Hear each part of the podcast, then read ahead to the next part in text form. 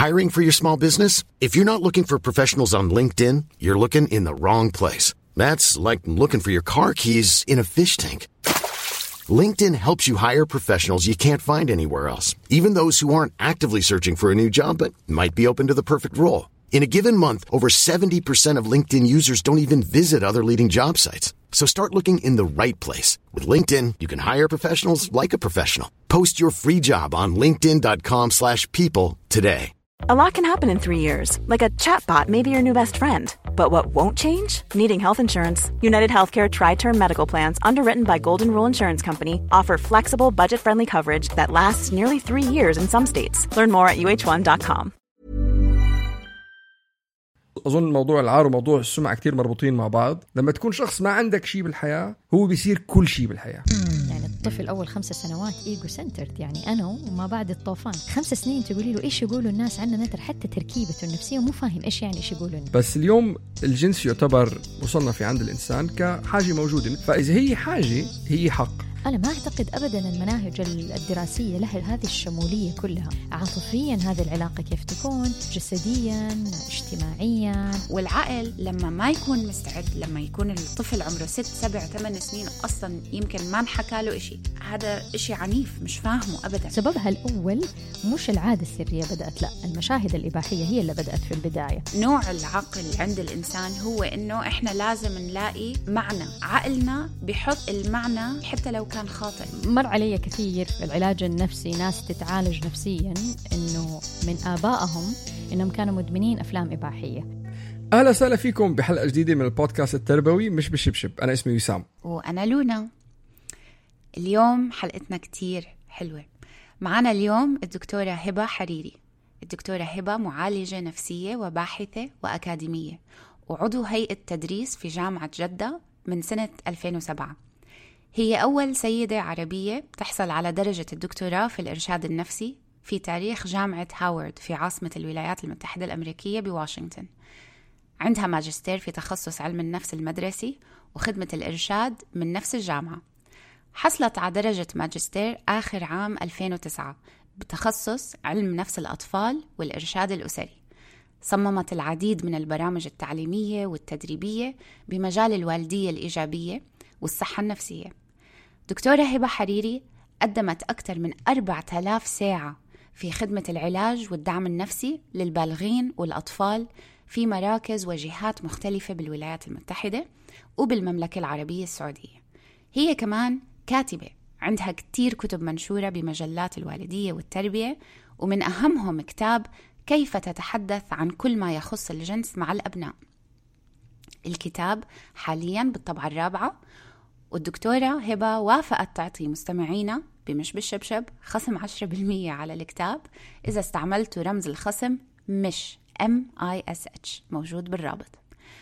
والدكتورة هبة كمان عندها بودكاست اسمه مع هبة حريري. بتحكي فيه عن قضايا مختلفة بتمس صحتنا النفسية وجودة حياتنا الأسرية والاجتماعية. دكتورة هبة أهلا وسهلا فيكي. كتير بيسرنا وجودك معنا لا بالعكس ابدا. اولا شكرا لوجودكم في الساحة التربوية العربية وشكرا لتحت هذه الفرصة أني أكون معكم سعيدة جدا بهذا التواجد. بتعرفي بأول رحلتنا آه، لما بلشنا مش بالشبشب وكنا بنتابع كتير اكاونتس على انستغرام بس معظمهم أمريكيين. ولما لقيناكي قلنا دكتورة نفسية عربية بتحكي نفس الإشياء اللي إحنا بنحكيها. فبصراحة يعني صار لنا أكثر من سنة بنتبعك وكتير كتير بنحب محتواكي وفخورين فيكي وبوجودك بعالمنا العربي. الله يسلمكم يا رب. طيب حنفوت على طول بالحلقة اليوم. بدنا نحكي اليوم عن قصص كتير مهمة. إذا كنتم متابعين معنا الحلقة بتخص أهمية التوعية الجنسية عند الأطفال وكتير آه، مواضيع شيقة. بدنا نبتدي بالأول عن موضوع الخزي أو العار خلينا نقول بالإنجليزي شيم برأيك أنت من وين ببلش عنا ال- الإحساس أو الشعور بالعار أو بالخزي؟ ومن خبرتك بالعمل بأمريكا هل هو أكتر موجود عنا كعرب أو الأجانب؟ وشو فكرك الطريق لقدام مع هاي المواضيع؟ يعني لو بدأت بالنصف الثاني من ال- السؤال إنه هل هو يعني موجود بالعالم العربي أكثر من من العالم الغربي. إيوه نعم.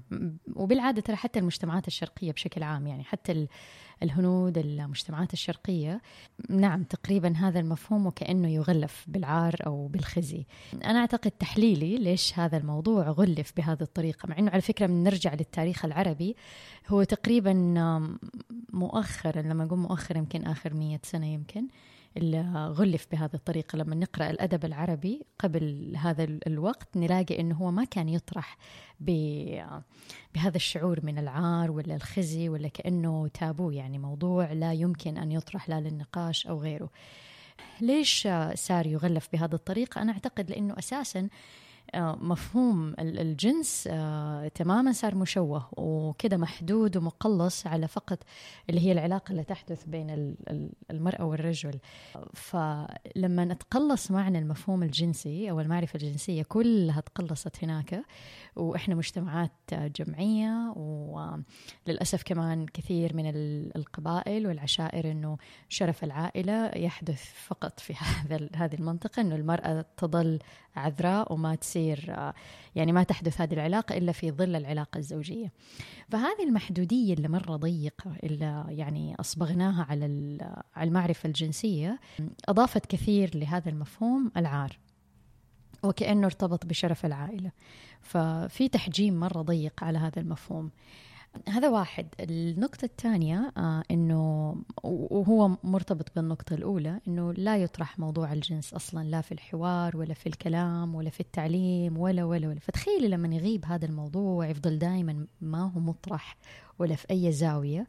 وبعدين لما بدأ يطرح في المسلسلات العربية والأفلام العربية كمان يطرح من زاوية وكأنه يعني ريليتد أو كأنه هو يخص ما أعرف لو تساعدوني كيف كان لما دائما يطرح موضوع الجنس في المسلسلات خاصة يمكن بداية المسلسلات الأسود والأبيض المصرية مثلا كيف كانت لما. تطرح إنها هي كأنه شيء إباحي أو كأنه شيء رخيص أو كأنه شيء يعني إنه related آه أكثر شيء مثلا للخيانات أو للبارات أو أو أو فكذا أخذ طريقة سلبية exactly. أخذ زاوية يعني مش هي الزاوية الصحية أصلا ولا الحقيقية هي جزء جزء جزء من من من كل هذا الموضوع.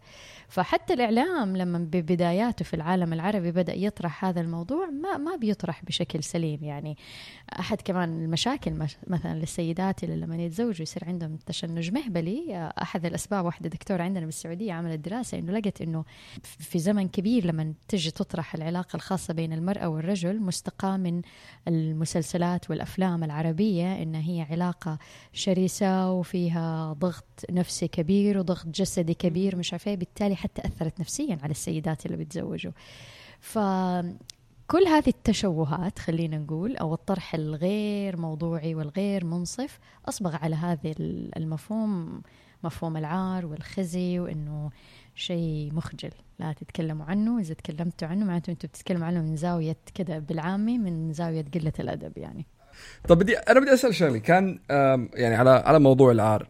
هو وين هو وين أساسا ببلش؟ أنا أنا بحاول أفهمه لأنه خاصة بالمجتمعات العربية وأنا بتطلع مثلا على جدودي اللي هن تهجروا من فلسطين بالفورتيز وهيك بتحس أنا اللي حسيته ما بعرف إذا صحيح كلامي بس إنه الواحد لما يوصل لمرحلة ما عنده شيء بالحياة ما فيك تتكل على شيء اجتماعي حكومي وطني أي كل شيء معدوم الشيء الوحيد اللي بضل فيك تتكل عليه هو السمعة. أظن موضوع العار وموضوع السمعة كتير مربوطين مع بعض. وهي بتصير الشيء الوحيد اللي أنت يعني بتحط كل نفاذك وكل طاقتك لأنه لما تكون شخص ما عندك شيء بالحياة هو بيصير كل شيء بالحياة. فهل فينا نقول مثلا إنه موضوع العار وكل الشغلات اللي تنتج من هذا الفكر هي نتيجة إنه عدم وجود الرخاء المعيشي اللي المنطقة كلها عاش فيه؟ هل في مثلا عوامل تانية أثرت لهذا الموضوع؟ والله هذه نقطة يعني انترستنج يعني أنت صدقت فيها يعني فعلا. هو فعلا ترى يعني حتى تلاقي أكثر قضايا الشرف مثلا لما تحدث أو أو المشاكل اللي تصير تجاه هذا الموضوع نلاقيها ممكن فعلا يعني في نسبة غير قليلة يعني نسبة كبيرة من العائلات اللي هي مثلا تكون محدودة الدخل أو أو العوائل اللي مثلا تكون ما كفت تعليمها يعني أو ما كان عندهم مصادر معرفة كثير فاستنادهم في مصادر المعرفة لثقافة القبيلة. القبيلة العشيرة العائلة وغيره.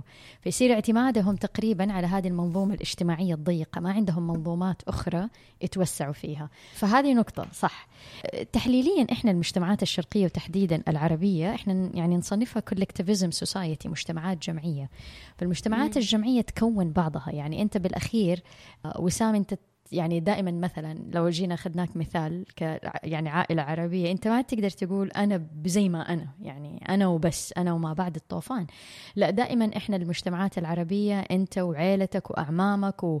و... ويمكن الآن مؤخرا إحنا التحدي الكبير اللي يواجه العالم العربي بسبب الإعلاء يعني بسبب ال...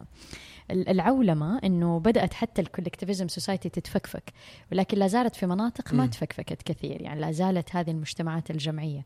فهذا التركيب الجمعي يشعرك إنه أنا ما أقدر أستقل بسلوكياتي توجهاتي اختياراتي لوحدي. أنا ممتد لهذا لهذه العائلة سواء العائلة الممتدة العشيرة القبيلة وغيرها. وحتى لما مثلا يعني لو تجي تشوف يعني حتى تعاملنا مع الأخطاء يمكن الخطأ نفسه ما هو خطأ كبير بالنسبة للعائلة بس دائما ردة الفعل إيش يقولوا عننا الناس؟ وهذا تعكس لك إنه كأنه منظومة الصح والخطأ على حسب رؤية الآخر لنا سمعتنا عند الآخر وهذا يعكس لك ال collectivism society المجتمع الجمعي اللي يشكل المنظومة الخطأ والعيب وغيره. بالتالي ما يعطي مساحة للوالدين إنهم هم يكونوا منظومتهم الخاصة بناء على تعليمهم أو بناء على خبرات حياتهم أو أو غيره. فإيوه هذه واحدة من الأشياء إنه ليش الموضوع يعني من فين بيبدأ يعني؟ عشان كذا أنا أقول هذا التحدي اللي يواجه جيل الوالدية الآن جيلنا إحنا في الوالدية. إحنا الآن صار عندنا مصادر أوسع للمعرفة. يمكن انفتاحنا على آه، عوالم مختلفة. يعني العولمة لما بدأت تسير الانتقال مثلا فينا كثير ناس تغربت أو راحت. فأولادنا الآن يعني صارت مصادر المعرفة أوسع حتى من مصادرنا إحنا. هذا الانفتاح بدأ يخلينا يعني نعرف اللي كان جوة شيء وبدأ يطلع لشيء ثاني فهو في مرحلة الترانزيشن هذه. هذا هو جيلنا. عشان كذا الوالدية عندنا مختلفه عن الوالدية اللي قبل؟ يعني دائما أقول أمهاتنا ربوا تقريبا زي جداتنا جداتنا زي جدات جداتنا. لو تلاحظ كذا عندهم منظومة تربوية نغمة تربوية ماشيين كذا كلهم عليها مع بعض. إحنا اللي نغمتنا التربوية اختلفت بحكم الاختلافات اللي صارت. يعني يمكن إحنا الآن جيلنا اللي بدأ لو جينا تحديدا على التربية الجنسية ولا المعرفة الجنسيه إحنا الآن اللي صرنا تقريبا كسرنا الدائرة في في, في نقل هذه المعرفة كيفيتها بدايتها وغيرها. دكتورة انت وعم تحكي كثير أشياء دارت براسي بس بتذكر من طفولتي دائما كلمة عيب شو رح يقولوا عنا الناس؟ وأنا وعم بكبر حلفت إني بعمري ما أعلم أولادي كلمة أو جملة عيب شو رح يقولوا عنا الناس؟ كتير حريصة على هذا الموضوع. لأنه ما بدي أعلم بنتي إنه قيمتها كبني آدمة تنتج عن شو بيفكروا عنها الآخرين. بدي قيمتها تكون ناتجة عن عن أفكارها وقيمها وأخلاقها من حالها. هي شو بتفكر عن حالها وهي شو بتآمن. ولكن لازم أسألك السؤال لأنه في كتير ناس بيقولوا لا في ضروري الواحد يكون عنده بديش أقول خزي أو عار بس هل هو له فائدة؟ هل هو بيجي لصالحنا هل هل في موجود إشي عكس العار والخزي؟ شو هو بقاموسك أنت؟ أو بالقاموس الصحيح اللي لازم كلياتنا نتعلم؟ هلأ شو هو عكس الخزي والعار؟ شو هي الطريقة اللي نخلي فيها نحفظ فيها قيم وأخلاق؟ بدون ما نحطم أطفالنا وبدون ما نخليهم يفكروا إنه رأي فلانه وعلانه أهم من رأي أمهم وأبوهم وهم شو بيفكروا؟ صح آه، هو صراحة أنا تحديدا المصطلح عكس الخزي والعار ما بعرف. الخزي يعني لو جينا فلسفيا مثلا قلنا إنه هل هناك خزي؟ أنا أتوقع إيوه في هناك سلوكيات مثلا أو أفكار أو مفاهيم ممكن تندرج تحت الخزي. السؤال الجوهري هل هذا الخزي أصلا آه، عادل منصف صحي ولا إحنا اخترعناه من أجيال قديمة وصرنا بس نحمله كموروث بدون ما نفكر فيه. كثير من الأشياء اللي مؤسف يعني نسمع بالعالم العربي قصص يعني مؤلمة يعني ما حأذكر اسمائها بس يعني أكيد يخطر على بالنا كم أرواح من بنات راحت بسبب هذا المفهوم اللي ورث بالعمى. يعني ورث تحت مظلة الخزي والعار. وهو ما هو له خزي ولا هو عار ما هو منصف أصلا أنه إحنا نبرمجه تحت هذه المظلة. فهذا هذا السؤال صراحة نحتاج إن إحنا دائما نتحدى في نفسنا.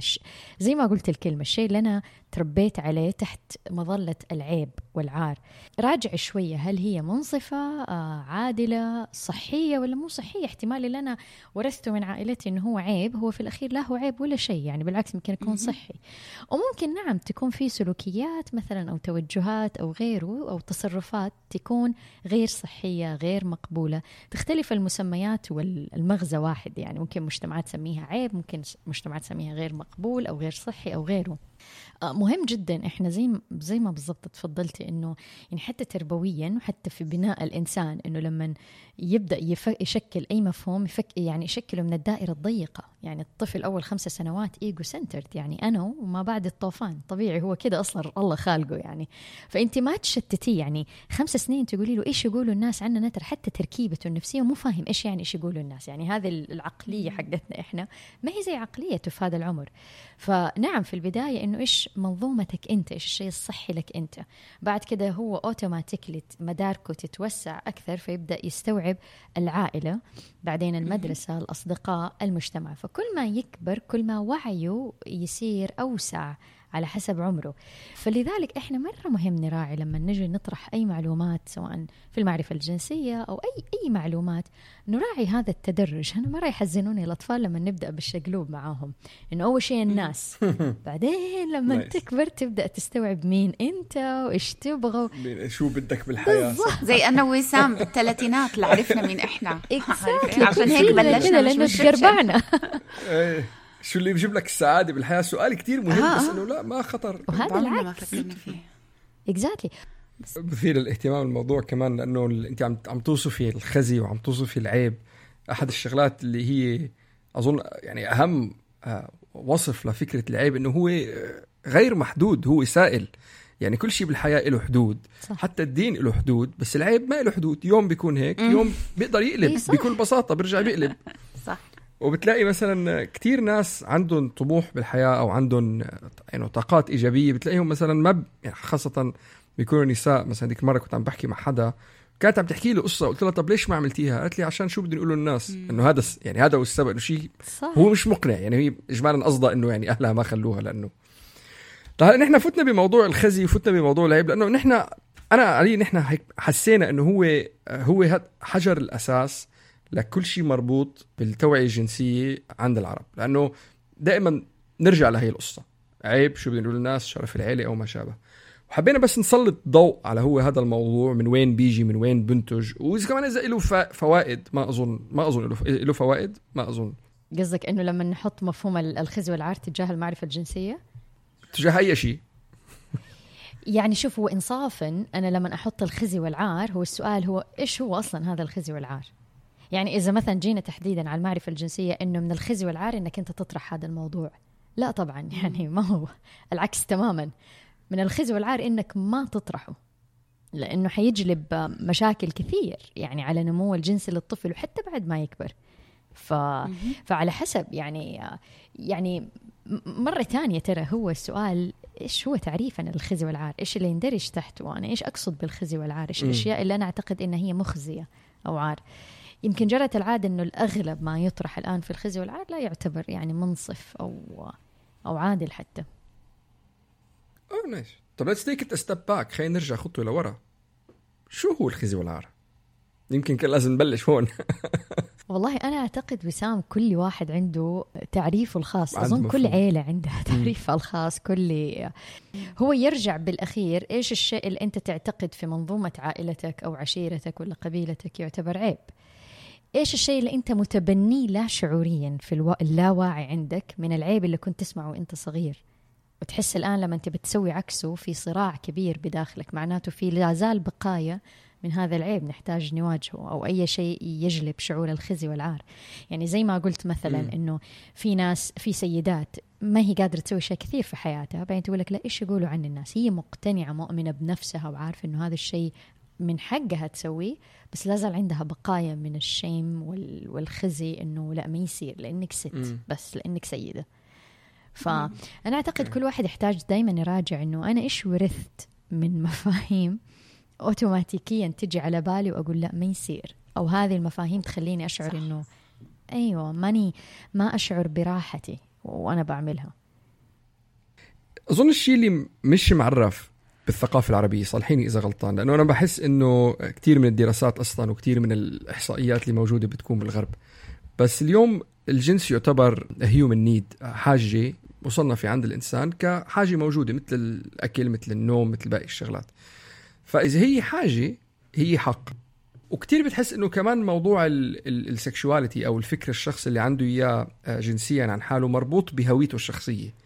وأظن هي لها كتير مشاكل اليوم بالغرب بالشغلات اللي عم بتصير. بس اليوم إذا أنت ما فيك تفهم الحاجة الجنسية اللي أنت عندك إياها وإذا هي ما كانت بإيدك ما كانت أنت هي ملكك أنت أظن كتير تعمل مشاكل بإنه الواحد يكون يعرف حاله يعرف شخصيته يعرف ذاته. وإذا نحن سلبنا هي الشغلة من الأفراد وحطيناها بإيدين المجتمع أو بإيدين الناس أو بإيدين شيوخ الدين أو أو ما شابه رح يكون لها كتير آه، تأثيرات كبيرة على علاقاتنا مع نفسنا وعلاقاتنا مع الناس اللي حوالينا. صحيح. وكيف فينا نوازي هذا الشيء؟ كيف فينا ن... هل هو صحيح إنه نحن نسلب فكرة الجنس من الناس ونعطيها لناس تانية؟ صحيح يعني شكرا مرة على المصطلحات اللي أنت استخدمتها. يعني أول شيء هي حاجة أساسية فبالتالي هي حق وهي تشكل جزء كبير من هويتك. على طبقات كثير يعني ما يشكل هويتنا طبقات مرة كثير من ضمنها آه يعني your sexuality انت يعني رؤيتك تجاه وطبعا لما نقول ال sexuality تدخل تحتها كمان مرة طبقات كثير على شعورك تجاه جنسك ماذا يعني هذا الجنس ممارستك مثلا توجهاتك وأشياء مرة كثير يعني تفصيلية. إحنا لعقود كثير عشنا إنه الجنس آه يشكل المجتمع. وكمان يشكلوا مرات ممكن مجتمعات ضيقة. يعني مثلا العائلة أو المنطقة الجغرافية اللي أنا أنتمي لها أو مرة تانية القبيلة أو العشيرة أو غيره. فأعطي مثلا مثال أنه آه، السيدة لا يمكن أن يعني مثلا أنه في مجتمعات ولا زال أنه هي يعني الممارسة الجنسية هي مش من حقها هي هي من حق الجنس الآخر. فهي تظل لها مت يعني أداة لمتعة الرجل جنسيا. فقط بيريد شي doesn't have the rights. يعني هي ما عندها الحق حتى بيسموه بيسموه واجب وطني. يا! فبالتالي سلبت سلبت كثير حقوق تحت هذا المفهوم. إنه هي حق المتعة لها هي ما هو موجود. حق الرفض والقبول ما هو موجود. آه ومو بس كده يعني في حتى إحنا عندنا يعني ما بعرف إذا موجود عندكم ولا لأ في مجتمعاتكم يعني إحنا حتى عندنا أحاديث نبوية ما هي مثبتة صح يعني ما ما هو مثبت صحتها إنه الملائكة تلعنها إذا رفضت إنه حاجة إن هي تلبي حاجة زوجها الجنسية فتخيل هي تحس انه حق. إني أنا أقول نعم اليوم إيوه ولا لا هذا يسبب لعن من الملائكة لي فتخيل حتى ال... صح. وأسوأ شيء لما تستخدم المفهوم الديني لأنه خلاص يصمت الإنسان يخليه إنه ما أقدر أجادل طالما الدين ما أقدر صح. أجادل ف... فتخيل يعني حقوق كثير مثلا حقها إنها هي خلينا نقول أصلا يعني تقبل ممارسات معينة يعني كثير نسمع قصص تشيب الراس على سيدات بتتمارس عليهم ممارسات جنسية من قبل أزواجهم وما عندها حتى الحق إن هي تتساءل إذا هذه الممارسة صحية ولا لا.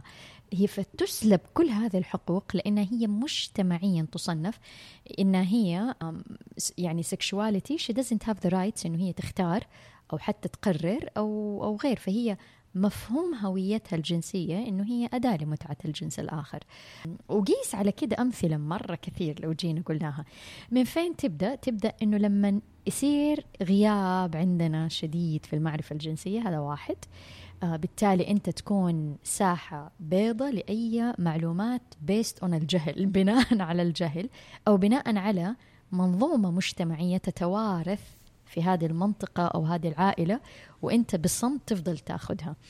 آه لما تغيب المعرفة الجنسية بالمش... بالعادة عندنا لما نجي نطالع طب إحنا كيف جنسيا عايشين؟ يعني مفهوم الجنسي كيف عايش في العالم العربي؟ ماشي ترى بالتربية الجنسية الغير مسنودة على معرفة جنسية صحية. يعني هي كده ماشية بالبركة إنه يربوا جنسيا بالصامت. ويربوا بتربية العيب. عيب تلبسي كده عيب تتصرفي كده عيب تتكلمي كده. عيب أصلا تسألي عن كده. لسه جاي أحكي لك إن النساء اللي وصفتيهم هلأ اللي قلتي سمعنا قصص بتشيب الراس طب هدول النساء أكيد أول إشي بيخطر ببالهم أنا ما عندي حدا أسأله وأنا لو سألت حيقولوا لي عيب. كيف هيك بتحكي بهيك مواضيع؟ ومن هذا من هون ببلش العنف المنزلي أو, أو الأسري أو بكل أنواعه عاطفي جنسي وجسدي.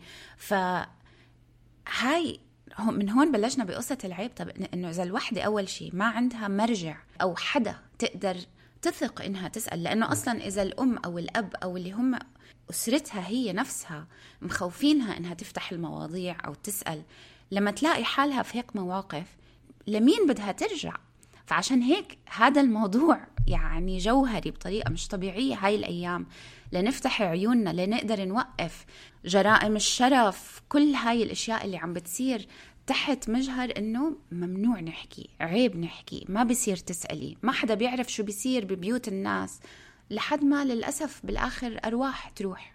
صحيح يعني كثير. وبعدين ترى إحنا نتخيل إنه هذه الأشياء تحدث إنه الناس اللي ما تقدر تسأل أو إنها هي تتوعى أكثر إنه نحس إنه هدول اللي هم اللي ممكن تعليمهم منخفض أو كذا لا يعني أنا اللي أشوفه على واقع ممارستي في العلاج النفسي ناس يكونوا educated تلاقيها طبيبة جراحة تلاقيهم متعلمين ولكن للأسف يعني هيمنت عليهم التربية الجنسية المشوهة من عوائلهم أو من مناطقهم اللي يعيشوا فيها أو من الثقافة اللي ينتموا ليها. عشان هيك حبينا نفتح هذا الموضوع اليوم وبدنا نبلش بأطفالنا. يعني إحنا هلأ كتير حكينا عن عن إحنا وجيلنا وجيل اللي أكبر منا ولكن المسؤولية تقع في إيدينا إحنا إنه نكسر هاي الحلقة ال generational الحلقة الجيلية. إنه إحنا بإيدينا فينا نكسر هاي العادات اللي ما إلها منبت بأي حق ولا بأي دين ولا بأي بس هو ناتج عن جهل. فإذا إحنا بنعرف هاي القصص لازم إحنا نبلش نتعلم لنعلم جيل أحسن منا. فوين فينا نبلش؟ يعني مع أطفالنا. أنت بتشتغلي مع آه، كبار وصغار. وكتبتي كتاب رائع بصراحة ويا ريت كل الناس تقدر تعرف عنه. في بالعالم الغربي معلومات كثيرة يعني الواحد بس يكتب في جوجل how do I talk when do I have the talk ولا birds and the bees ولا شو ما كان بالإنجليزي في 200 ألف مرجع. ولكن كيف هذا فينا نترجمه لمجتمعاتنا؟ لأنه مثلا أنا أقعد أحكي نص الأشياء مثلا أنا بنتي هلأ لما كبرت عشان أقدر أشتري لها كتاب على her body my body my pride my whatever. في أشياء بالكتاب يا أخي طب لا ما بزبط مع مجتمعاتنا. صحيح. أوكي؟ حتى لو أنا متفتحة كثير متفتحة وبالآخر شريت كتاب أو كتابين ولكن بضل بالآخر إنه إحنا مجتمعنا مختلف عن المجتمعات الثانية. فوجود كتبك أنت كنز ولازم الناس تعرف عنها. بس أهم من هيك احكي لنا ليش ضروري نحكي مع أطفالنا عن الجنس. وإمتى لازم نبلش نحكي مع أطفالنا عن الجنس؟ ليش ضروري نحكي؟ يعني أنا قصة هذا الكتاب الناس تعتقد إنه أنا بدي أسوي خير في الأطفال. هو مو هو صح وهذا واحد من الأهداف. بس قصة الكتاب إنه القصص اللي تشيب الرأس اللي شفتها من الكبار. يعني يعني ناس مثلا صار عندهم تشوه في رؤيتهم لهويتهم الجنسية. خيوطها إنه ما في معرفة. simple as that بس آه ناس يعني لسنوات يعني تعيش مأساة في العلاقة الجنسية في علاقتهم الخاصة بين الزوج وزوجته مؤثرة بشكل كبير على ال mental health على حالة على صحتهم النفسية وصحتهم الأسرية والاجتماعية ونلاقي الخيوط بكل بساطة إنه ما في أي معرفة جنسية. وغيرها من القصص الكثير فأنا رجعت طبعا كل هذه المشاكل باختلاف تنوعاتها أرجع أمسك الخيط الأول إنه غياب المعرفة. فيعني إلى متى؟ يعني إلى متى إحنا هذا الموضوع لا يطرح؟ وبعدين فجأة كده يا ينكب دفعة واحدة لما تجي تشوفي واحد فيلم ولا واحد مسلسل وبعدين يفضل الدماغ يلف إنه إيش بيصير؟ هذا صح ولا مو صح؟ هذا بس في الأفلام مو في الواقع. ولا فجأة من الأصحاب ولا للأسف تصير معرفة ممارسة مباشرة يعني بدون أي تأهيل أو باي أي تدرج. قد إيه هذا يضر في البناء النفسي العاطفي الاجتماعي وحتى على العلاقة يعني العلاقة الزوجية بكل أبعادها مش بس الجنسية. فهذه كلها خلينا نقول ال outcomes المؤلمة اللي بشوفها إنه خيطها الأول إنه غابت المعرفة. كثير من الناس ما عندها مشكلة تقول يعني أنا هذا اللي لاحظته في جيل الوالدية الحالي أنا عانيت وما أبغى اولادي يعانوا بس أنا ما عارفه كيف يعني بالضبط نفس السؤال اللي قلتيه يعني إيش أقول متى وكيف؟ يعني هذه الأسئلة كلها. نبى نكسر القاعدة بس ما عارفين. ربينا على الصمت يعني تجاه هذا الموضوع. وهذا الصمت يعني أحد يعني اثمانه الثقيلة إنه طالما ما انفتح الموضوع عن الجنس معناته إذا موضوع لا يمكن فتحه لا يمكن النقاش عنه وموضوع عيب وما ينفع وغلط تابو في الأخير. فإحنا حتى ممكن الأهل بحسن نية لما ما حكوا عن هذا الموضوع خلاص أنت تبرمجتي ووصلك هذا الشعور. فأول شيء دائما أقول للأهل الآن أول شيء تخلص أنت من هذا الشعور. يعني كثير من الأهل يقولوا أوكي قرينا كتابك حضرنا الدورة آه أنا مستعد أنا صارت لي بلاوي كثير ما ابى تصير على أولادي بس أنا لسه حاسة بثقل. فدائما نقول أرجع تواصل مع نفسك وقع هذا الشيء اللي حدث لك أنت وأنت صغير مثلا ولا ولا أنت شاب. لا تعتقد إنه هذا الشيء يصير لك حيصير لابنك. أفصل. حاول تعرف إنه أنا ماني أنا مش امتداد لأبنائي. وأنا الحالة الشعورية اللي أنا تلقيتها في هذا الموضوع مو بالتالي انه هو هذه هي الحالة الشعورية الطبيعية اللي حتكون اوتوماتيكلي في نفوس أولادي لو انطرح هذا الموضوع. فهذه ترى نقطة مرة مهمة إنه أفحص نفسك من جوا تأكد إنه أنت آه يعني إذا في أي كلاكيع إذا في أي بقايا غير صحية تجاه هذا الموضوع حاول تتخلص منه بشكل صحي. الشيء الثاني من متى نبدأ؟ نبدأ من أوائل أيامه مش من أوائل سنواته حتى.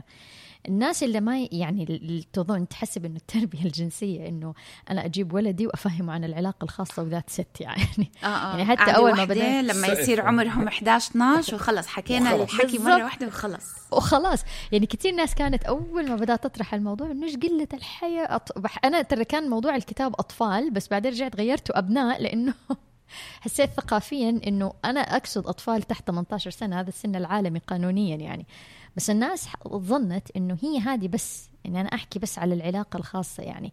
وكذا تجيبه في جلسة تخوف و seriously وتدب المعلومة وانتهينا. it's not about that يعني. المعرفة تقدم ب non-verbal way و in verbal way وهذه يمكن المعلومة اللي الأهل شوية تهون عليهم إنه ترى في كثير من المعلومات تنقل بشكل عفوي مرة بشكل يومي طبيعي يعني. آه بأساليب مرة كثير. بس مهم جدا إنه إحنا من أوائل أيامه. ابتداء من أنا كيف لما أجي أغير له البامبرز مثلا الحفاضه وأنتم بكرامة إنه يكون في مكان خاص إنه آه، نحدد الناس اللي يعني يتكشفوا عليه. فهنا الطفل يبدأ يفهم إنه أوكي my my body mm. it's a private part I should take care of it. مو أي حد يشوفه مو أي حد يتعرض عليه. ونبدأ تدريجيا يعني هي معلومات كثير يعني ما تنطلق. كمان النقطة اللي عم تحكيها آه شيء المثير للاهتمام. مثل ما ذكرنا بآخر حلقة حكينا أنا ولونا إن إحنا عرضنا بنتي بنتي تقريبا عمرها 12 سنة على هاي الفكرة. اجمالا لأنه في يعني عم بيحضر أفلام كثير نتفليكس مفتوحة كل هالشغلات. فحلو يكون أنت المرجع أنت أنت الشخص اللي ترجع له. بس الغريب بالموضوع إنه هذيك اليوم سابت كانت آه، كان كنا عم نحضر فيلم معين وبنتي سألت سؤال فرجعت مرتي عدت لها المعلومة وهي كانت ثالث مرة بتعدي بتعد لها إياها. والغريب بالموضوع إنه تفاجأت مثل كأنه هي ما قالت لي إياها من مرة. وعم تقول لي مرتي عم تقول لي وسام ثالث مرة بشرح لها بالضبط شو هي العلاقة الزوجية بين بين الرجل والامرأة. وبعده مخها ما استوعب. وهي منطقيا إنه بيعبطوا بعضهم. لا ما بيعبطوا بعضهم بيصير الفعل شو؟ وهو طبيعي إنه الواحد ما يستوعبه. فمثل ما أنت عم تقولي إنه الواحد بيجي بزت عليك كل شيء مرة واحدة. طب بس هو من أول مرة ما راح يستوعبه أساسا. صح. وهذه وهذه نقطة ثانية يعني كمان يعني يعني نعتقد إنه أنا لما أقول المعلومة أنا كأني في مدرسة. يعني أنا حشرحها واحدة مرة وبعدين خلاص هو المفروض يفهمها. وانتهينا. لكن هي هي تصير بشكل متكرر. وبالعكس يعني أنا أقول لما كل ما يسأل يعني أولادنا وبناتنا يستفسروا أكثر ممتاز. يعني يعني it's reflection إنه يعني they feel safe وسك يعني و secure enough to ask more مثلا صح. ومرات سؤالهم مو عشان ياخذوا الإجابة سؤالهم because maybe they want to normalize it more آه ممكن يحتاجوا إنهم في شوية مشاعر يمكن مو مو مرتاح عليها فهو بده يسمع أكثر عشان يمكن يتخلص من هذا الشعور المصاحب لها. فهي هي ما تجي مسألة يعني it's not about only on the cognitive level إنه والله معلومة وأفهمها من يعني biological perspective مثلا. Maybe I need to see the emotional perspective maybe the social perspective. sorry دكتور نقلتي للإنجليزي. آه آسفة آسفة آسفة. يمكن أنا أحتاج كويس شكرا أنتم عديتوني. فهم مرات لما يسألوا مو عشان يعرفوها من جانب حيوي هم مرات يبوا يسألوها عشان بيعرفوها من ناحية عاطفية مثلا أو من ناحية اجتماعية أو من ناحية حتى فردية وبعدين زوجية. أخلاقية دينية. ودينية صح صح. فهم لما يسألوا أكثر في زوايا أخرى في الموضوع بيعرفوها وهذا اللي فقد في في المعرفة الجنسية حتى لما طرحت علينا إحنا في جيلنا. يعني في نسبة تقريبا 35% من جيلنا أخذها من المدارس. أنا ما أعتقد أبدا المناهج الدراسية لها هذه الشمولية كلها إنه صح. عاطفيا هذه العلاقة كيف تكون آه، جسديا م. اجتماعيا على صعيد العلاقة الزوجية نفسها على صعيد الأسرة و و و كل هذه التفرعات. المدرسة ما تتفرع في هذه الأشياء. فإذا أنا البيت الحاضنة هذه ما تفرعت فيها مين حيتفرع لها فيها؟ المشكلة إنه يعني الإعلام بيتفرع فيها ولكن بطريقة ممكن غير صحية وبطريقة حتى مبهمة لأنها غير مباشرة. it's in in drama way يعني بيعرضها من جانب درامي. ما بيعرضها بجانب آه، مفصل أكثر. فمرة تانية هي المعرفة ما هي بس معرفة والله هذا اللي يصير بس دائما أقول للأهل شوية تبحروا مو شوية كثير.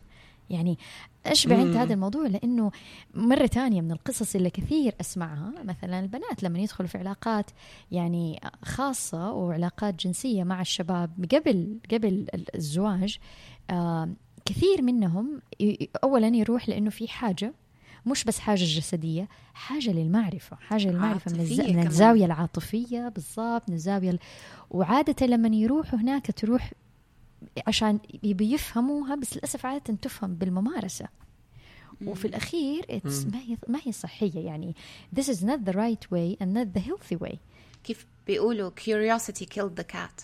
فإحنا إذا أشبعنا الفضول بالبيت بنكسر الحاجة إنه الولد يضطر أو البنت يضطر يطلع يلاقي الأجوبة برا.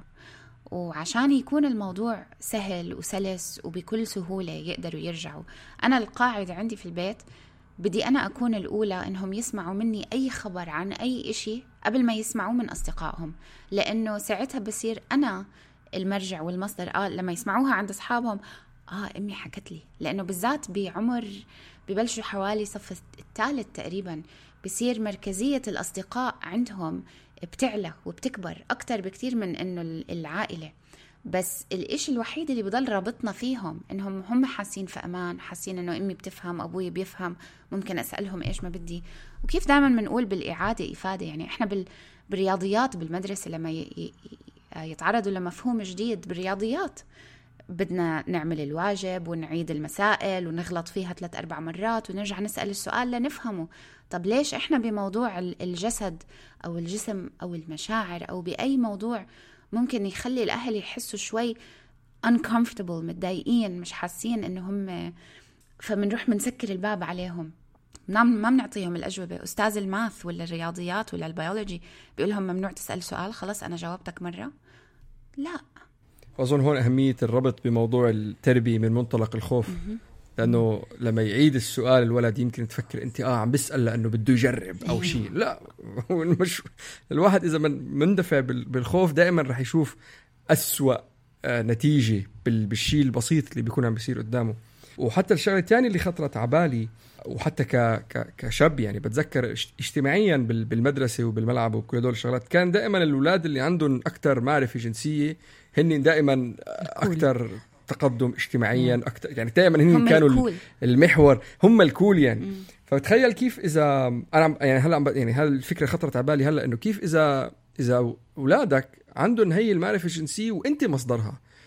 غير إنه يكون ولد مب مبهر بشخص معين بالملعب لأنه آه هو بيعرف كل شيء. بحس إنه بتكون أنت الكول بالبيت. إنه أبوي اللي قال لي إنه أنا عندي هاي العلاقة مع أبوي مش هالولد اللي هو صح. نحن بدنا نحكي معه عشان يخبرنا شو اللي شو اللي صار معه أو شو اللي شافه ولا, اللي هو. آه، في فكرة تانية كانت كانت عم تخطر على بالي. وهذا إذا بتتذكري دكتور اول يمكن اول اول يمكن ما تتذكري بس أول مرة بعثت لك سؤال من سنة أو سنتين اللي هي فكرة ال... ال... إنه الجنس فيه متعة. وهذا الشيء لحد الآن أنا ومرتي بنفوت بالحوار إنه لا ما تقولها إنه في مت... إنه متعة. الفكرة إنه لا نحن بنعطيهم المعرفة الجنسية بنقول لهم أسامي العطاء بنقول لهم شو الأكشن بنقول لهم إنه هذا بس إنه لا فكرة المتعة خلينا نجرد فكرة المتعة من هذا الشيء.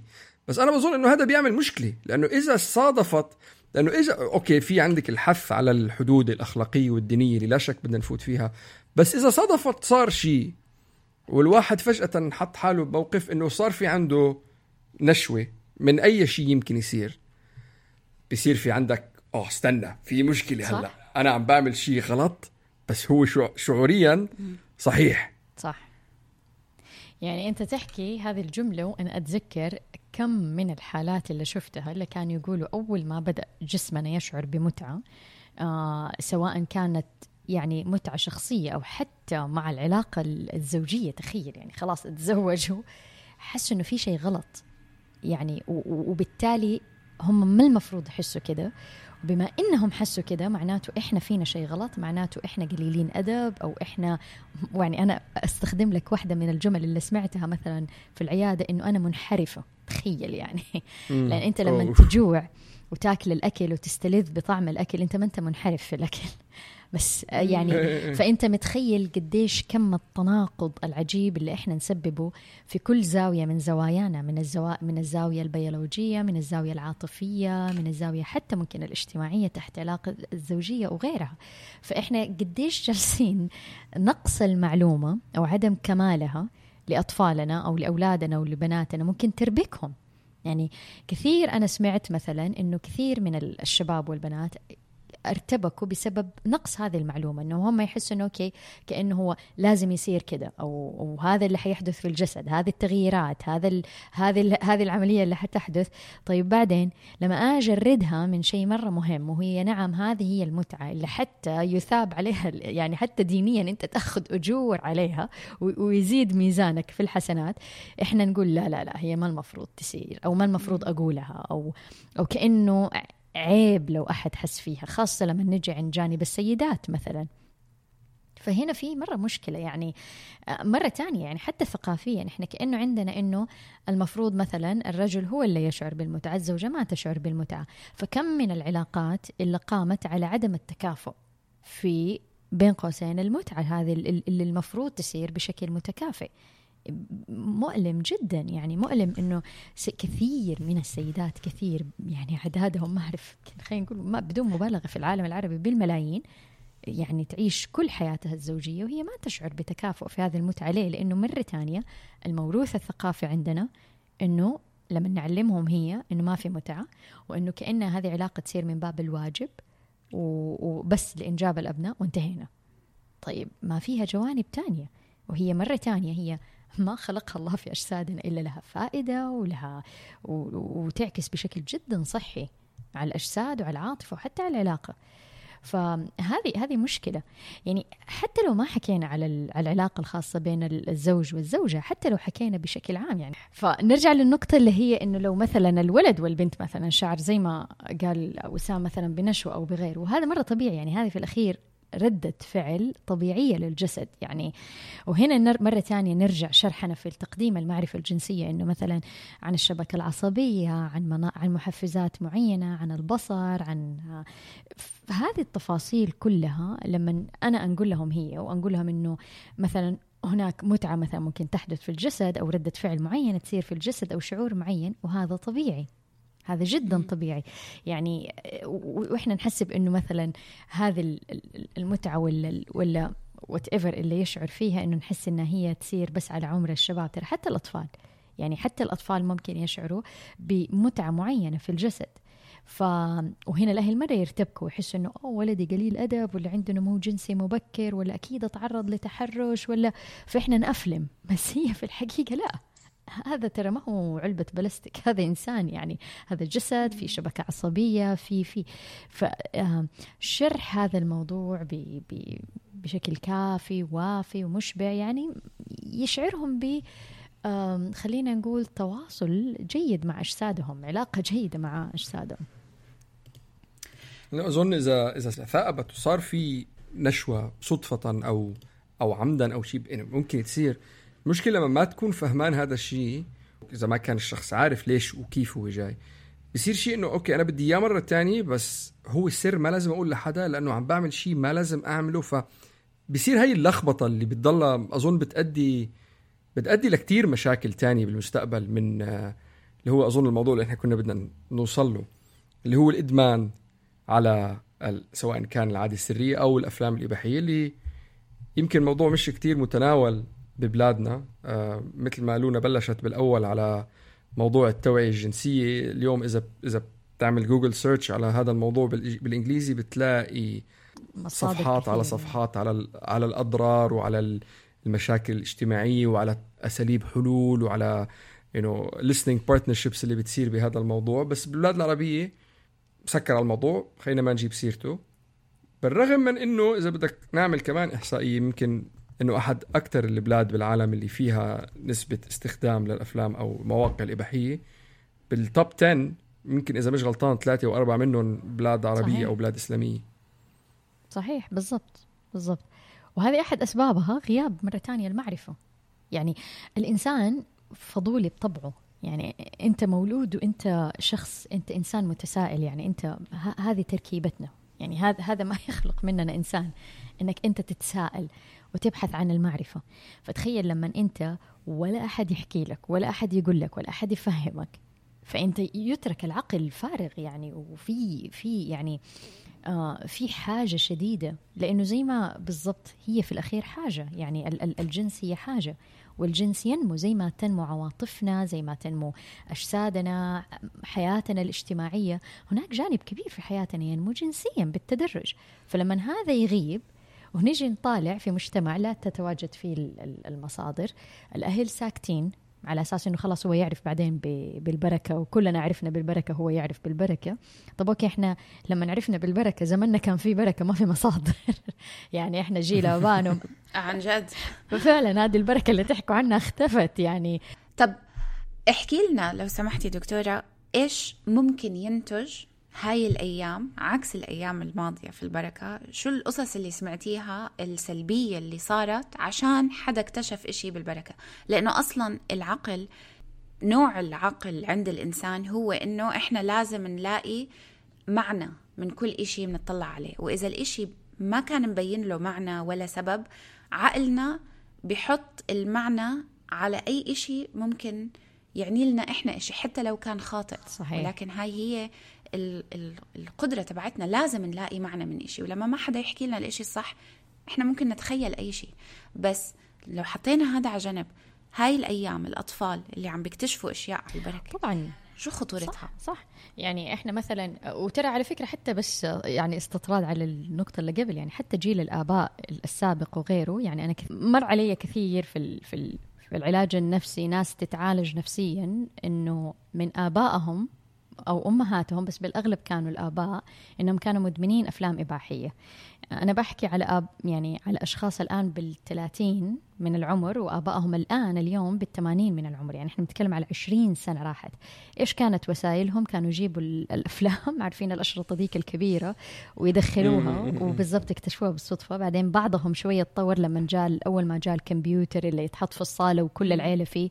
فكانوا بالصدفة يفتحوا يلاقوا مثلا إنه أبوهم كان سهران على آه، إباحيات أو غيرها. أنت ما تتخيل إلى أي مدى تركت يعني أثر نفسي مؤلم جدا ويعتبر صدمة نفسية. يعني إنه هذا أبويا اللي يروح يصلي بالمسجد ولا منصب فلان ولا متعلم أو غيره يدمن على أشياء زي كذا فتخيل يعني غياب المعرفة غياب المعلومات فجأة يلاقوا أبوهم بيشوف شيء زي كذا أضرار الإباحية يعني خطيره جدا أخطر مما نتخيل. فين المشكلة في الإباحيات؟ بس عشان الناس يعني تستوعبها أكثر. في ناس يقول طب أوكي ما فيها شيء خليه يشوف شوية كم مقطع عشان يفهم. وكأنه الأهل إنه أنا ماني قادرة أتكلم آه ما عندي القدرة إن أنا أفصل أو غيره فخلاص الفيلم شال عني العبء هذا أو, أو وصل هذا المفهوم. ما يطرح في الإعلام بعيد تماما عن الواقع. وهذا اللي إحنا كمان صحيح. لازم نستوعبه كويس. العلاقة الحقيقية على الواقع تختلف تماما. تماما عن اللي ما يحدث في الإعلام. الإعلام طبعا لازم يزيد له النكهة عشان يعني المخرج عاوز كذا عشان تزيد عدد المشاهدات تسير في أجواء أقرب للمثالية وبالعادة تصير في أجواء لها صبغة واحدة معينة بينما الممارسات الجنسية مثلا أو العلاقة الخاصة لما تصير هي بتصير في يعني ثانية each case is unique يعني كل حالة فريدة من نوعها كل إنسان له أشياء اللي هو اللي يفضلها أو غيره. فكأنها تطرح قالب معين إنه الكل إذا كانت حتصير العلاقة حتصير بهذه الطريقة مثلا. للأسف كمان الأفلام الإباحية كثير منها فيها جانب العنف شوية وكأنه في جانب يعني جانب يهيمن على الجانب الآخر. ففي الأخير فيها كثير من المفاهيم الجنسية المشوهة الغير صحيحة.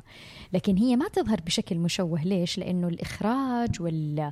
وكل المؤثرات بتطفي نكهة التشوه. فبيبين نكهة الإثارة أعلى من نكهة التشوه لكن في الأخير فيها مفاهيم صح. غير صحية الشيء الآخر الأفلام الإباحية تجعل الشخص متلقي فهو جالس يتلقى مشاهد معينة تثير عنده كثير من مناطق في الدماغ وأعصاب معينة وهذه الإثارة تصير آه، بشكل غير صحي. الإثارة الحقيقية أن هو يعني تحدث الإثارة بين على الواقع وفي طرفين وفي حاجة معينة وتصير بآلية فيها كثير من الرقي والكلام هذا كله. لكن لما أنا أجلس بأتفرج آه، هو بيثار في الأخير بيثار بطريقة غير صحية. وبالتالي في كثير يعني أنزيمات و neurotransmitting معين يصير في الدماغ ويصير بنسبة جدا جدا عالية. بعد الإثارة هو يحتاج إنه يشبع. يعني بعد بعد ما صارت هذه الإثارة وهذه هي البوابة دائما للعادة السرية. فكثير من الناس اللي تعاني من العادة السرية سببها الأول مش العادة السرية بدأت لا المشاهد الإباحية هي اللي بدأت في البداية. طيب الآن أنا أثرت فين حفرغ هذا هذه الإثارة كلها؟ فيدمن على العادة السرية. وللأسف اللي يصير إنه النشاط اللي يصير بالدماغ يصير جدا عالي حتى أعلى من ما يحدث على الطبيعة وبعدين فجأة ينخمد.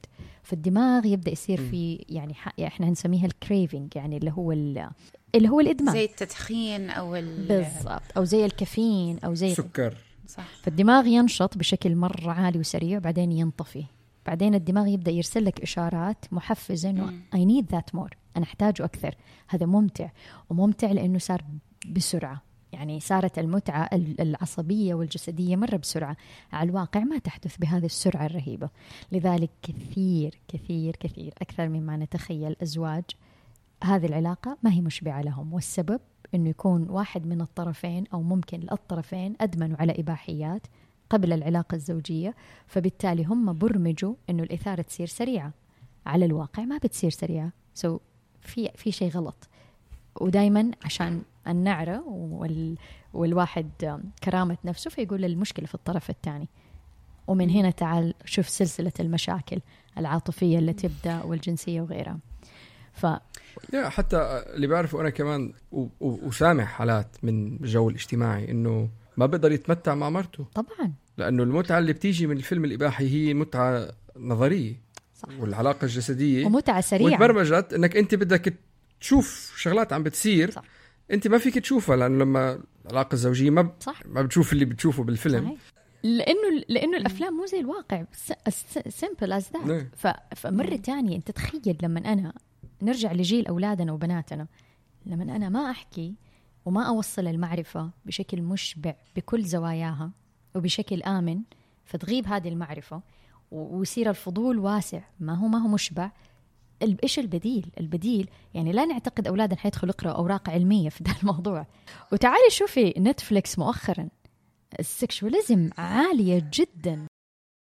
هذا اللي ما يتخوف منه. أنت هلأ قلتي جبتي سيرة إنه طفل قد إيه تأثر لما شاف إنه والده عنده هذا ال side ال aspect ولكن الإحصائيات اليوم بتقولنا إنه أول exposure للأطفال اليوم عم تبتدي من سن سبع سنين ممكن أصغر حتى لأنه الأطفال عم بيجي بإيديهم التليفونات والآيباد ونتفليكس بدون passwords وبكل سهولة هي ضغطة زر وخلص فينا نشوف إشي أونلاين والعقل لما ما يكون مستعد لما يكون الطفل عمره ست سبع ثمان سنين أصلا يمكن ما انحكى له إشي ولا بعمره فكر أو إنه إيش هذا؟ لأنه بالنسبة للطفل هذا إشي عنيف مش فاهمه أبدا ممكن يسبب مشاكل. فلما أنا أسمع إحصائية إنه بعمر ست سبع ثمان سنين هاي الأيام عم ببلشوا الأطفال يتعرضوا لمشاهد أول شيء كيف بنقدر نحسن تاني إشي لو طفلي إجا حكالي أنا شفت كذا. شو هي الخطوات اللي الأهل لازم يتخذوها؟ أول شيء لتحصين هذا الإشي غير الكلام معاهم ونخبرهم ونخلي الأبواب مفتوحة نحكي معاهم دائما بس إيش إشي لازم ينعمل؟ غير التحصين؟ وإيش بنعمل بعد؟ لو عرفنا إنه ابننا أو بنتنا شافوا مشهد ما كان لازم يشوفوه بالعمر اللي هم فيه الأطفال. صحيح هذا سؤال حلو. أنا أصدمك أكثر. أنا جاتني حالات أطفال في عمر خمسة وأربع سنين شافوا مشاهد إباحية. ومو شافوها بشكل عارض يعني اكتشفوا إنه الولد بيخرج من حسابه في النتفليكس ويطلع على حساب أمه والابوه وبيقعد بيتفرج من الوش ليست اللي محطوط هناك. ف... oh فهذه كمان مشكلة هذه مصيبة ثانية آه دائما نقول إنه الشيء اللي الآن إحنا نعيشه إنه الأجهزة بيدهم حتى كمان إحنا كمان عاد الكورونا جاء ونكبنا أكثر إنه التعليم إلكتروني وصار كل شيء. فوجود الأجهزة في يدهم لا يعني إني أنا أخفف كمان تواجدي. يعني هنا هنا الرقابة مرة مهمة وضرورية. يعني أنا دائما أقول لهم العالم الافتراضي عالم غير امن يعني غير آمن تماما. فأنا لما حخلي طفلي يتواجد في هذا العالم سواء تعليم ولا ترفيه أو whatever أنا لازم أحط له قيود. يعني في كثير من الأشياء في نفس ال setting في البرمجة أنك أنت تحاولي تحطي قيود معينة websites معين أو أو غيره. مشاهد إذا بيشوفوها تبرمج الجهاز إن هي مثلا أكثر من عمر الطفل ما يعني أوتوماتيكيا الجهاز ما يفتح له. هذه مرة مهمة. يعني أنا مرة أزعل لما أسمع من آباء وأمهات أنا ماني قادرة أتحكم في اللي بيشوفوه. لا معليش أنت هذه مهمتك. your job is to protect your child. يعني هذه أحد مهامك كأب أو أم إنك أنت تحمي طفلك. أنا لو رحت في حديقة عامة ما حخلي بنتي تروح في الحديقة وتبعد عني ولدرجة ما أقدر أشوفها بعيوني. ما حأحطها جنبي 24 ساعة حخليها تنطلق بس بمحيط مريح لي أنا كوظيفتي الحامية لها. نفس الشيء أقول العالم الافتراضي. أنا حفهمه حشرح له غيره لكن كمان أنا أحتاج أحط قيود لهذا العالم. فهذا واحد. في حال شاف الطفل مشاهد لنفرض يعني كثير أنا أطفال مساكين الأهل حريصين جدا وحاطين قيود وعادي بجمعة أصدقاء ولا عيلة طفل العيلة الثانية هو اللي قاعد يفرج. فإن وهذه حقيقة. دائما أقول للأهل إنه جهزوا نفسكم لأي مفاجآت ممكن تصير هنا أول شيء نحاول نفهم من الطفل هو إيش شاف إيش فهم بس مو ب آه يعني مش بعقلية. شو اللي شفته؟ شو اللي شفته؟ احكي احكي. أنت. مش بهوية المخبر ولا العسكري ولا إيش المصيبة اللي حطيتني فيها؟ لا لا. بكل هدوء إنه أحكي لي إيش اللي شفته إيش اللي إيش فهمت إيش حسيت. هذه ح... هذه ثلاث أشياء مهمة. إيش اللي شفته؟ إيش اللي فهمته؟ إيش اللي حسيته؟ بعد ما آخذ هذه المعلومات على فكرة ما حيقولوا لي إن هي من جلسة واحدة لأنه حيحس إنه أوكي هم بفطرتهم يحسوا في شيء غلط فممكن يخبوا شوية. كل ما كنت هادئ ومتزن ومنفتح كل ما ساعد إنه هو يطلع لك المعلومات. آه أي شيء تسمعه وحسيته ما هو صحيح أبدأ صححه. يعني مثلا أنا شفت كده آه أوكي أنت إيش تتوقع؟ هذا الشيء متى ممكن يصير؟ كيف ممكن يصير؟ نتبحر شوية معاهم لأنه خليه هو يفكر معك وهو يوزن الأمور إنه هل هذا الصح ولا لا. يعني أنا عندي بنتي عمرها أربع سنين من الآن تقول this is appropriate this is not appropriate. يعني أمس أختها كانت بتفتح شيء على اليوتيوب فبعدين طلع لها دعاية فقامت قالت لها close it this is inappropriate يعني قالت لها قفلي هذا ما يعتبر. وبعدين المشهد يضحك يعني ما كان مرة inappropriate بس حلو إنه يبدأ عقليتهم تصير عندها تصنيف إيش المقبول إيش اللي مو مقبول إيش الصح إيش اللي مو صح. آه لنفرض شاف مشهد خلاص وقع الفاس في الرأس عمره سبع سنين وشاف علاقة خاصة مثلا كاملة تحدث. آه هنا دائما نقول للأهل عندنا خيارين يا إنك تحاول تلمح يا إنك أنت تحكي بشكل صريح. وأنا أنا يعني أنا أتفق مع إنك أنت خلاص أحكي بشكل صريح لأنه شاف المشهد إيش تبي تخبي؟ ف حتضطر تقدم المعلومة حتضطر تعطيها لأنه خلاص انحطت زي ما قلتي أول يعني إنه هي المعلومة أتحطت. فأنا الآن بأجي أكون okay أنا ما صرت المصدر الأول لها at least المصدر المصحح لها أو المشبع لها يعني. صح. بس هل هي تعتبر مثلا trauma أو هل هي مؤذية تحت سن معين إنه لو شافوا إشي؟ لدرجة إنه مثلا ألجأ لمساعدة حدا دكتور أو طبيب نفسي أو إنه مش مش إنه هو يحكي معه بس إنه يساعدني أنا إني أعرف أحلل هل هو تضايق هل صار منطوي هل صار خايف لأنه هاي الإشياء بتصير. يعني أعطي مثل صغير أنا بنتي ما شافت إشي من هالنوع بس لأنه إحنا دائما بنحكي appropriate inappropriate راح عمرها 11 سنة راحت على عيد ميلاد هذيك اليوم وحطوا فيلم PG-13 بس Instant Family ما بعرف إذا شفتيه اللي هم they adopt three foster yeah- yeah. children. ففي منظر بال مش عارفة أحكي. The, the teenage girl اللي اللي they adopted her بالحمام she's taking a selfie. قعدت ثلاث أسابيع تحكي بالموضوع قد إيه تضايقت إنه أنا I'm never gonna watch movies at my friend's house again ومش عارفة شو. Yeah. مع إنه إحنا we've already had the talk وحكينا بكل هاي المواضيع. مع هذا وكله تضايقت تضايقت to the core وفتحنا لها الموضوع. كل ما تحكي نسمع ونحكي وشو شعرتي وآه في ناس يمكن أنا قلت لها أكيد الأم ما كانت عارفة إنه هذا هو الفيلم اللي بنتها نقته علشان عيد ميلادها بس هل في علامة بتدللنا لما أطفالنا يضلوا يفتحوا الموضوع هل هذا يدل على شيء لازم نعمله؟ هذا سؤال مرة حلو عشان كذا قلنا في البداية إنه نسألهم دائما آه إيش حسيت؟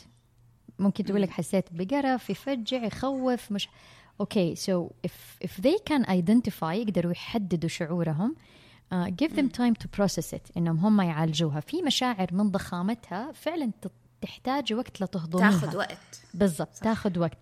And the more they talk about it the more they can process it. يعني كل ما حكوا عنها أكثر يمكن قدروا يعملوا لها processing. متى أنا أخاف وأقول this is a red flag I need to go to someone a specialist. لما ال- ال- الشعور المزعج هذا أو الصورة المزعجة ظلت على نفس الوتيرة ما انخفضت مع الأيام. يعني نفس شعور ال ال ال ال خلينا نقول مثلا القرف ولا الارتباك ولا ولا ولا الخوف مثلا ضل على نفس الوتيرة أسبوعين أنا يعني أسبوعين وأكثر هنا أقول okay maybe I need يعني someone to help me more to process it يعني إنها هي تعالج الشعور هذا آه. بطريقة أكثر لكن والله لو ضل الشعور بعدين بدأ ينزل شوية كل ما تكلمنا شوية شوية شوية بالتدريج okay so تحتاج يمكن وقت أطول صح. وترى هي it's again it's chance بالعكس يعني هذه لعلها فرصة I know it's chance مجهدة. آه تعليمية. yeah yeah بالضبط. في فكرة خطرت لي آه، هلا لما كنتوا عم تحكوا إنه بتذكر لما يصعب إنه الولد يشوف مشهد. كان دائما الشرح يجي إنه هدول الناس اللي عم بيعملوا هذا الشيء مش مناح. في هذا ال link إنه وحتى كمان فكرة ال- إنه اللي بيتفرج على أفلام إباحية أو بتذكر حدا مرة اللابتوب تبعه عم بتصلح شافوا صور إنه هذا الشخص مش منيح. طب لا بس بس في في فرق بين الشخص شو بيعمل بينه وبين حاله أو إذا نقول ممثل عم بيمثل أو ما شابه وبين الشخص كونه إذا هو منيح أو مش منيح. يعني أظن أظن وهي بترجع بتربط لموضوع نقطة ال- العار أو الخزي اللي حكينا فيها بالأول إنه هي شيء بخصه هو بيعمل شيء بخصه إله. مش بالضرورة ننظر له إنه هدول عاطلين أو هدول ناس باد بيبل مثلا أو بصير في الكلمات ال- اللفظية اللي كتير سيئة بمجتمع طول بالك زي ما يعني أنا أعتقد هي في في كل الجوانب مش بس الجانب الجنسي إنه إيش حدودنا إحنا بين بعضنا؟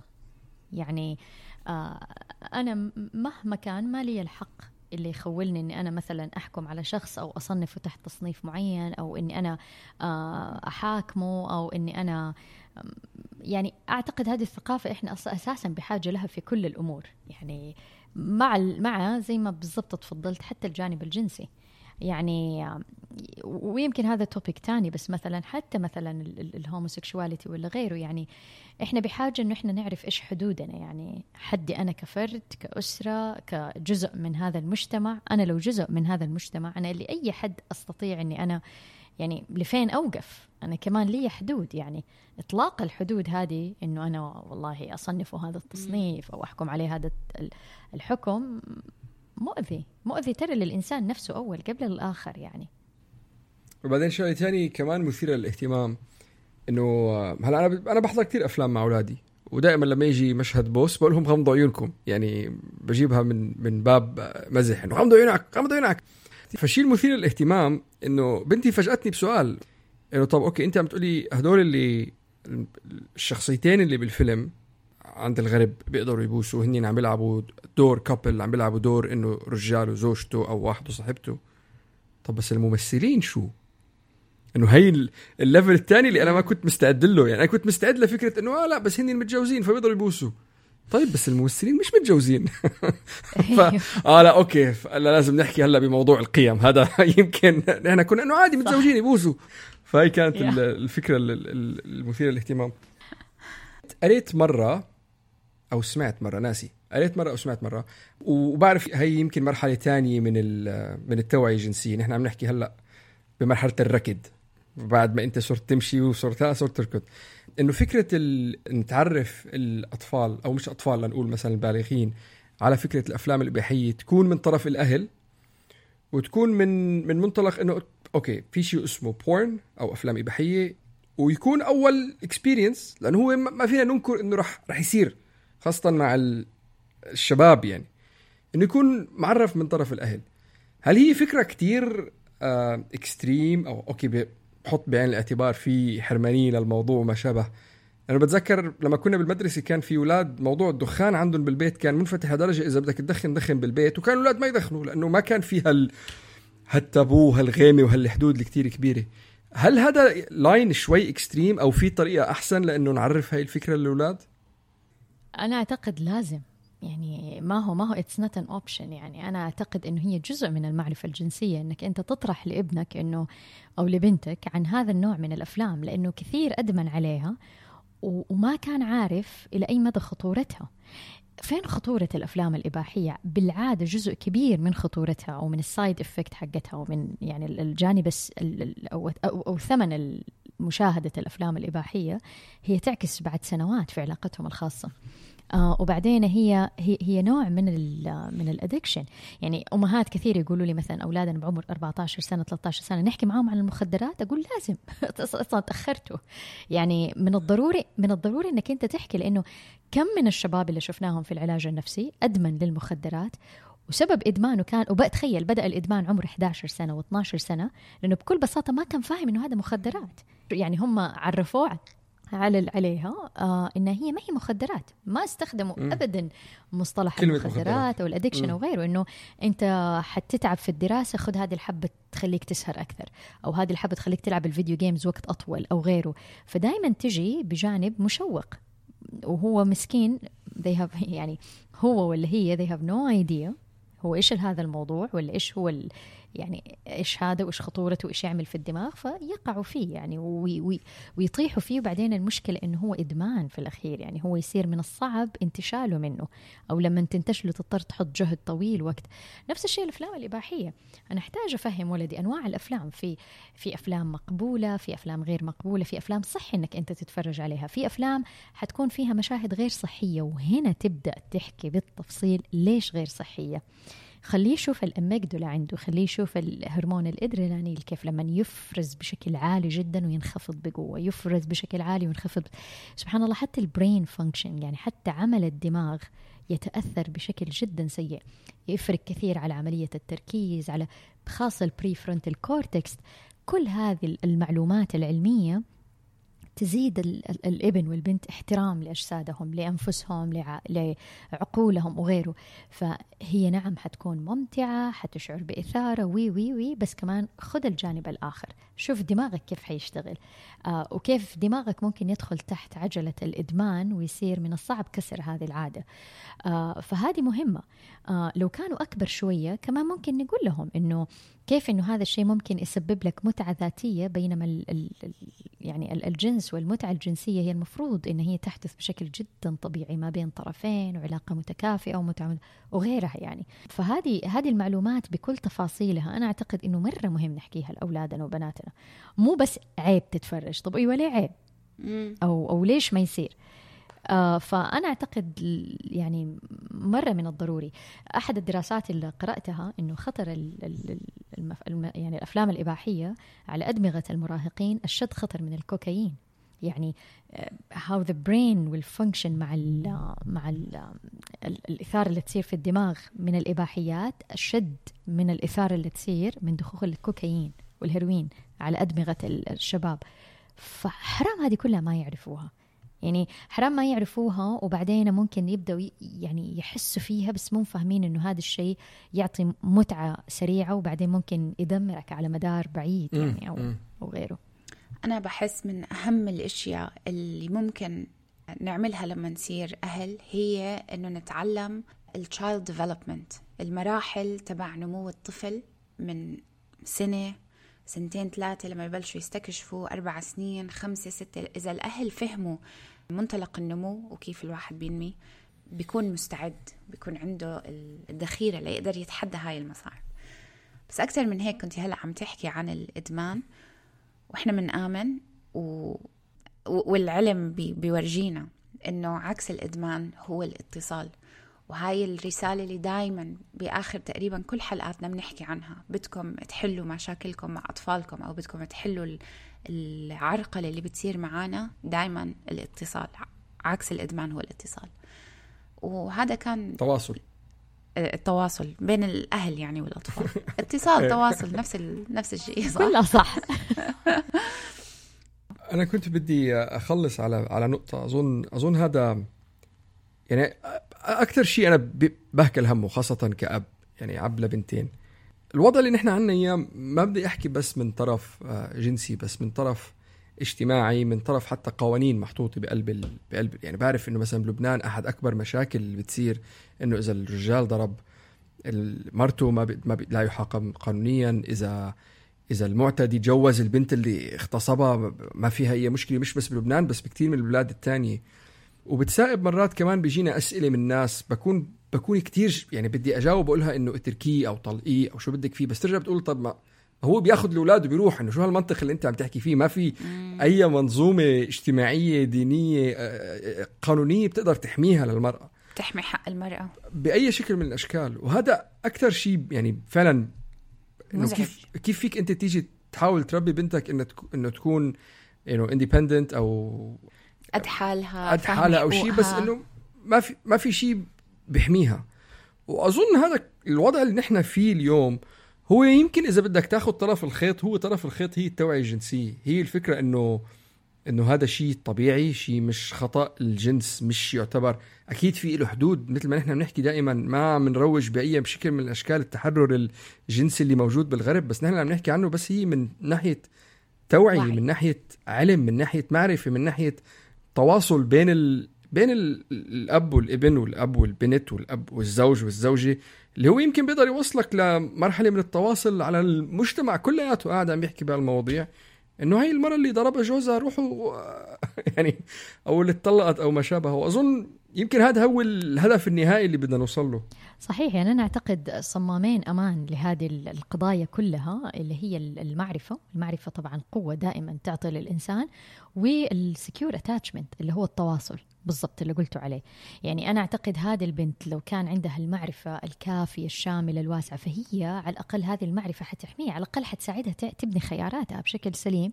الشيء الثاني الأمان هذا التواصل الآمن. يعني أنت لما تعطي الإنسان جرعة كثيرة من الأمان هو automatically حيرفض غير الشيء الغير الآمن أو الغير الصحي. يعني اللي يتعود على الأكل الصحي حينفر على طول من ال junk food لما أول ما يست يعني أول ما حيدوق وحيحس إنه العايش في بيئة نظيفة أول ما حيطلع على بيئة شوية مو نظيفة على طول حينفر منها. حيحس إنه مو هذا اللي أنا تعودت عليه هذا مش هو الشيء الصحي. مرة يحزن لما الست أو البنت تغيب منها المعرفة فبالتالي هي ما هي عارفة إنه اللي بيصير صح ولا غلط. الشيء الثاني ما عندها الرابطة أو التواصل الآمن بينها وبين أول بيئة تتربى فيها. فبالتالي هي تحس إنه ما لها ظهر أو, أو, أو ما لها ملجأ. فهذه الاثنين كثير يعني تحمي. يعني البنات وترى حتى الأولاد. يعني حتى الأولاد نفس الشيء. very good طيب دكتورة شكرا كثير لوقتك. شكرا لكم. نحن حبينا نحكي كثير عن الموضوع إنه ليش التوعية الجنسية شيء مهم. وأخذنا حلقتين عن هذا الموضوع واحد منهم حكينا أنا لحالنا وفي الحلقة اللي حبينا نستضيفك. هلأ عن كيف نحكي عن التوعية الجنسية مع الأولاد؟ هو بحر. صراحة دكتورة آه، هبة عندها كتاب مفصل مع صور ونصائح بمس كتير شغلات بالإضافة إلى المثلية الجنسية اللي هو أظن بحر تاني. وبيفوت على موضوع الأفلام الإباحية والإدمان على العادة السرية. آه إذا أنا ولونا بدنا نعمل بودكاست على هذا الموضوع يمكن بدنا ناخذ شيء 15 حلقة. فالأسهل إنه تشتروا الكتاب من دكتورة هبة مثل ما ذكرنا بأول حلقة عم تقدم لنا خصم لمستمعين مش بالشبشب تحت كود مش M I S H والرابط موجود بالوصف. دكتورة أفهمتينا. شكرا كتير لوجودك معنا. الله يسلمكم. نتمنى أنه ترجعي نستضيفك مرة تانية. في المستقبل ونخلي بواب التواصل مفتوحة دايما. إن شاء الله. إن شاء الله. شكرا جزيلا لكم. الله يديكم العافية. شكرا كثير لاستماعكم. نرجو انه تكون الحلقة عجبتكم. فيكم تتسمعوا علينا على جميع منصات البودكاست مثل Apple Podcast Google Podcast Spotify أنغامي SoundCloud و YouTube وأي محل تاني بتحبوا تتسمعوا على البودكاست تبعكم فيه. فيكم تتواصلوا معنا على جميع منصات التواصل الاجتماعي. تحت اسم مش بالشبشب. وبتقدروا تبعتوا لنا إيميل على مش بالشبشب at gmail.com هي اللام بنعرف إنه هي لام شمسية بس هي بال آه، آه. بس عشان كذا واحد علق. إذا عجبكم المحتوى تبعنا ما تنسوا تشاركوه مع أصدقائكم وحطوا لنا 5 stars إذا عم تسمعونا على Apple هذا بيساعد دائما إنه البودكاست تبعنا يتقدم وناس تانية مهتمين بالموضوع. يلاقوكم. يلاقونا. و إلى اللقاء بنحب نشكر رنا أبو خليل للجرافيكس كلياتها وبنحب نشكر وائل شبعاني ويوسف عيسى للموسيقى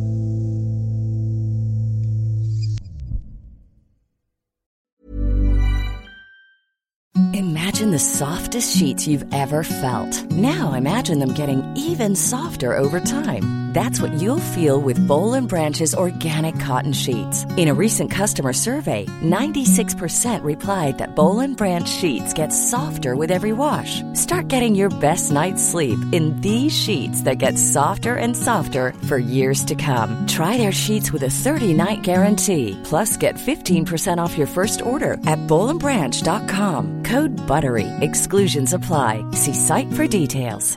Imagine the softest sheets you've ever felt. Now imagine them getting even softer over time. That's what you'll feel with Bowl and Branch's organic cotton sheets. In a recent customer survey, 96% replied that Bowl and Branch sheets get softer with every wash. Start getting your best night's sleep in these sheets that get softer and softer for years to come. Try their sheets with a 30-night guarantee. Plus, get 15% off your first order at bowlandbranch.com. Code BUTTERY. Exclusions apply. See site for details.